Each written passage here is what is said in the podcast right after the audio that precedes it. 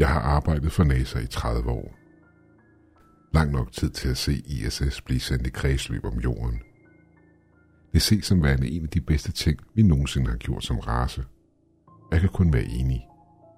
Antallet af opdagelser og observationer er uden fortilfælde, og vi vil leve i en meget anderledes verden, hvis det ikke var for den metalklump, der er i kredsløb om vores planet. Så det er lidt underligt at høre alle snakke om at få den fjernet og få den ned fra himlen over os. På den ene side er den ved at blive gammel. Den blev bygget til 15 års service, men har været funktionel i 21 år nu. På den anden side er jeg måske en smule sentimental. Måske for al snakken om at lukke ned var bare til at føle mig en smule gammel. Men inden jeg springer ud i det, så lad mig give dig lidt baggrundshistorie først. Der er mange ting, jeg ikke vil fortælle om mig selv af åbenlyse grunde. Men det jeg kan fortælle dig er, at med min erfaring i forhold til NASA, så er de meget åbne omkring deres ting. Både inden for selve agenturet, såvel som udenfor. Mange folk tror, at NASA tilbageholder en seriøs hemmelighed, hvilket ikke er sandt. Nogle gange kan du ikke gå mere end et par meter, uden at høre en opstemt forsker gik ud over en eller anden ny opdagelse eller en ny teori over for deres kollegaer. Ledelsen har gjort det på den måde, fordi inden for det her felt af videnskaben er det vigtigt, at alle ved, hvad der foregår. For hvis noget bliver misfortolket eller uregnet forkert, kan det betyde katastrofe. Og alle store videnskabelige gennembrud bliver sat på papir inden for 24 timer og smidt ud til offentligheden. Men du forstår, hvad jeg mener. Min pointe er, at efter at have arbejdet her i 30 år, så er jeg aldrig stødt på en løgn eller en fordrejning af sandheden, med mindre en politiker er trådt ind igennem døren. Jeg kender alle her godt, og vi kommer fint ud af det. Men nylige begivenheder har dog ændret på alt. Den opstemte snakken forskere imellem er for det meste stoppet. Og den amerikanske regering har mænd i sorte jakkesæt alle vegne. Derudover har ledelsen ikke lukket et øje, siden de fik at vide, at ISS skulle lukkes ned og skrottes. Trods alt dette, så fortsatte vi som normalt. Men fra tid til anden vil en af os blive trukket til side af jakkesættene. Nogle gange var de væk i fem minutter, andre i flere timer. Og når de kom tilbage til os andre, ville vi spørge dem om, hvad det var, der foregik, og hver gang fortalte de den samme historie.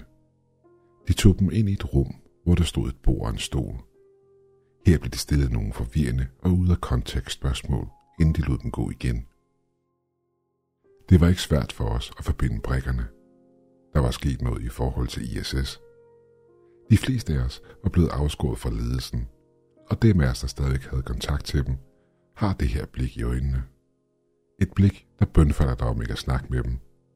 Men stadig kan de ikke sige, at du ikke må. Alle andre er forvirret, mig selv inkluderet, og alt arbejdet er næsten gået i stå.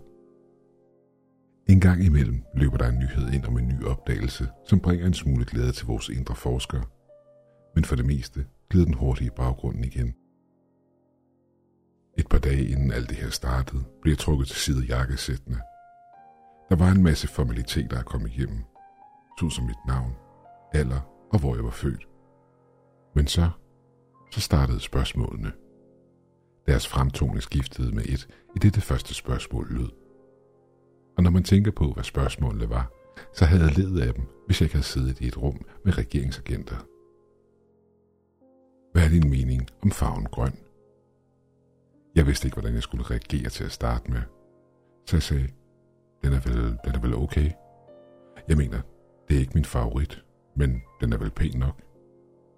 Jeg kan huske, at jeg følte, at det var ligesom at være tilbage i børnehaveklassen, hvor alle skulle fortælle om deres yndlingsfarve. Det var akavet, og på grund af situationen en smule skræmmende. Nedstående af spørgsmålene og svarene, jeg gav agenterne, så vidt jeg kan huske. Agenten. Har du noget, du gerne vil, andet end arbejde for NASA? Jeg har en liste med forskellige ting. Faldskærmsudspring. Det at se verden. Den slags, svarede jeg. Og tror du på noget tidspunkt, du vil komme til at opfylde disse ønsker, du har? Jeg kiggede på ham. Ja, det går jeg ud fra. Jeg skal jo trods alt på pension på et eller andet tidspunkt. Ønsker du dig nogensinde noget, når du ser et stjerneskud? Hvad? N- nej da, det er da åndssvagt, svarede jeg. Men hvis du gjorde, Er der så noget, du ville ønske dig? Øh, måske biologisk udødelighed, svarede jeg. Har du nogle plakater i dit kontor eller derhjemme? Nej, ikke, ikke siden jeg var knægt. Agenten så op for sine papirer. Hvad ser du som værende objektivt godt? Jeg så en smule forvirret på ham, inden jeg svarede. Katte? En gang imellem prøvede jeg lidt stemningen med en smule komedie, og svarene fløj ud af min mund, inden jeg selv vidste, hvad det var, jeg sagde. Jeg forventede måske et lille smil, inden han ville skælde mig ud og bede mig om at tage det seriøst. Men det eneste agenten gjorde var at sidde stiv og bevægelsesløs i sit jakkesæt, inden han gentog spørgsmålet med et endnu mere seriøst blik. Okay, okay, jeg skal nok svare seriøst. At sørge for, at dem omkring mig lever et godt liv, går jeg ud fra. Går du ud fra, svarede agenten spørgende. Nej, ja, det er en, det er en tale mod. Nej, den, hør, det her, det er akavet. Jeg står med mit svar. Kan vi komme videre? Det var på det her tidspunkt, at det gik op for mig, at agenten havde rettet på sit slips, og det ændrede farve fra en formel sort til en mørkegrøn. Havde agenten lige trukket et træk ud af ærmet, som var han direkte ud fra et Vega-show, eller havde jeg blot ikke opdaget, at det havde været mørkegrønt hele tiden? Din hjerne har det med at finde mønstre og former og lyve over for dig. Så i det øjeblik slog jeg det hen. Men de to andre agenter i rummet havde stadig deres sorte formelle slips på. Agenten så på mig. Kan du fortælle mig, hvad lyd er? Vel, det er lydbølger. Specifik vibrationer. Når du taler, sender du luftpartiklerne ind i hinanden og imod mig. Og det er, hvad mit øre opfanger. Vil du have noget imod, at vi tog din temperatur, spurgte agenten. Nej, de tog den med døren, da vi kom i morges. Men du skal da være velkommen til også at gøre det her, svarede jeg. Agenterne havde taget alles temperatur, i det de trådte ind i bygningen, og jeg vidste ikke, hvorfor de havde brug for at gøre det igen. Men jeg havde ikke lyst til at diskutere med dem. En af dem gik over og trak en digital temperaturmåler frem. Da han var færdig, nikkede han til de andre, og jeg blev eskorteret tilbage til min egen etage og ønskede en fortsat god dag. Jeg blev med det samme bombarderet med spørgsmål fra kollegaerne, men jeg havde ikke rigtig noget nyt at tilføje til det, vi allerede vidste. Efter den dag begyndte jeg at lave min egen undersøgelse. Jeg var kun blevet interviewet i et par minutter, så jeg begyndte at snakke med nogle af dem, der har været inde i flere timer. I forhold til de spørgsmål, de havde stillet, havde jeg ingen held. De var stadig underlige og gav ingen mening. Det var spørgsmål som, har du nogensinde smagt vand fra en hundeskål? Eller har du nogensinde været på vandretur? Men der var dog én ting, der skilte sig ud. Da jeg bragte farven grøn på banen, fortalte de alle sammen det samme. Men de havde alle sammen slået det hen af samme grund som jeg selv. Samt temperaturmålingen var forekommet ved slutningen af interviewet. Der var dog én ting mere, som skilte sig ud for dem, der havde været derinde i længere tid. De var alle sammen blevet spurgt om, hvad ISS var for dem. På det her tidspunkt var jeg sikker på, at noget blev holdt hemmeligt for os, hvad angik ISS. Ikke flere rygter. Ikke flere konspirationsteorier eller spekulationer. Agenterne var interesseret i vores rumstation, og jeg måtte finde ud af, hvorfor. Så jeg tog kontakt til fyren, der stod for udregningerne af vægten for det kommende forsyningsrun til ISS. Fik jeg ikke nævnt, at de stadig sender ting op. For det gør de. De var åbenbart presset. Normalt ved vi alt, hvad der foregår i rummet. Det skal vi vide af hundredvis af sikkerhedsgrunde. Men agenterne havde blandet sig, og noget nyt var blevet tilføjet listen af forsyninger. De havde oplyst dem vægten, og efterfølgende fortalt dem, hvad de havde brug for, for at få udregningerne til at passe, så det her mystiske objekt kunne sendes op. Det var imod alle procedurer, og mine kollegaer havde gentaget gange prøvet at få fat i ledelsen og få dem til at gribe ind. Men hver gang havde ledelsen lukket dem ned. Jeg fik fortalt, at en fyr overvejede at sige op i protest, da man ikke bare kunne tilføje tilfældige ting til rumraketten, og hvor usikkert det hele var.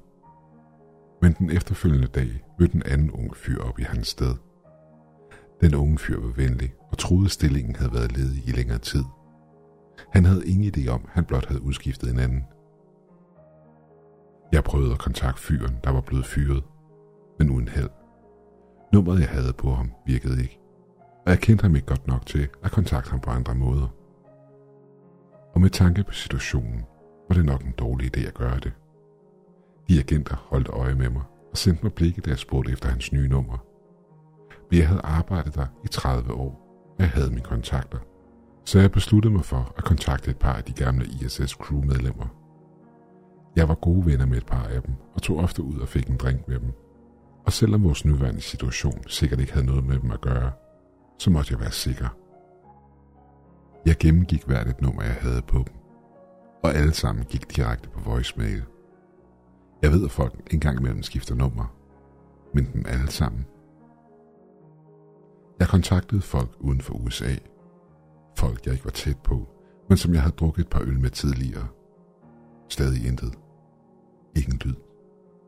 Kun en elektronisk stemme, der bad mig lægge en besked. På det her tidspunkt blev jeg nervøs. Ikke en eneste tidligere ISS-astronaut tog telefonen.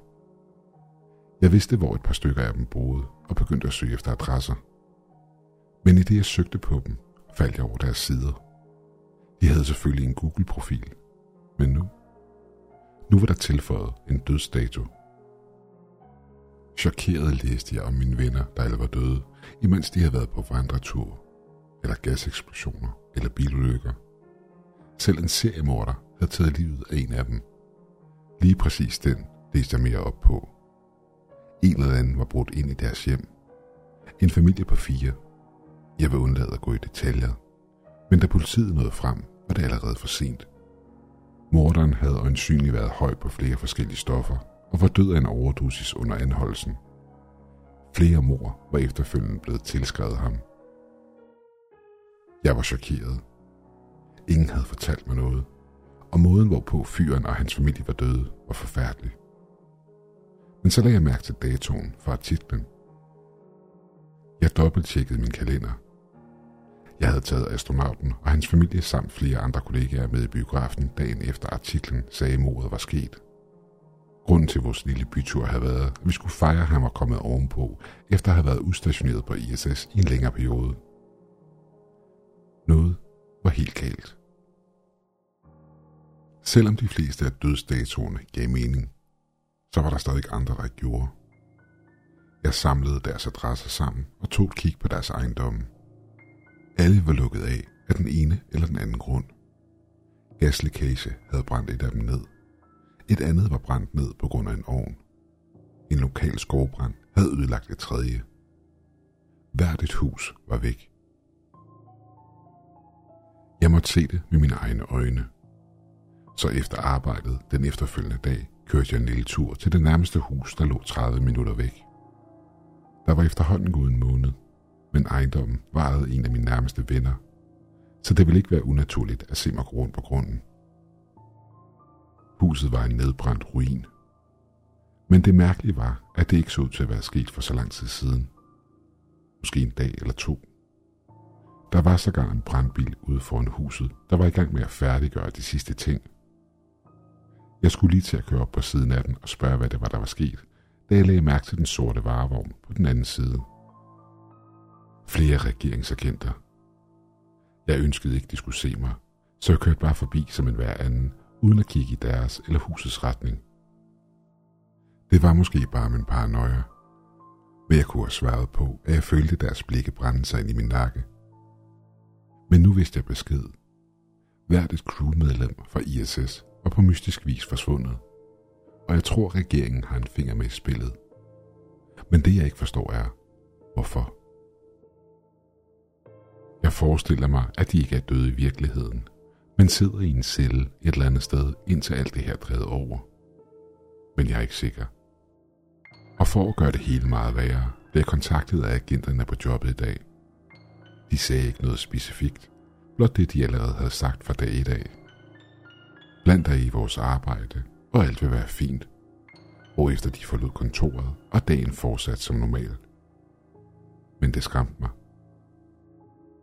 Mine tanker for rundt i hovedet på mig. Må de også ville få mig til at forsvinde.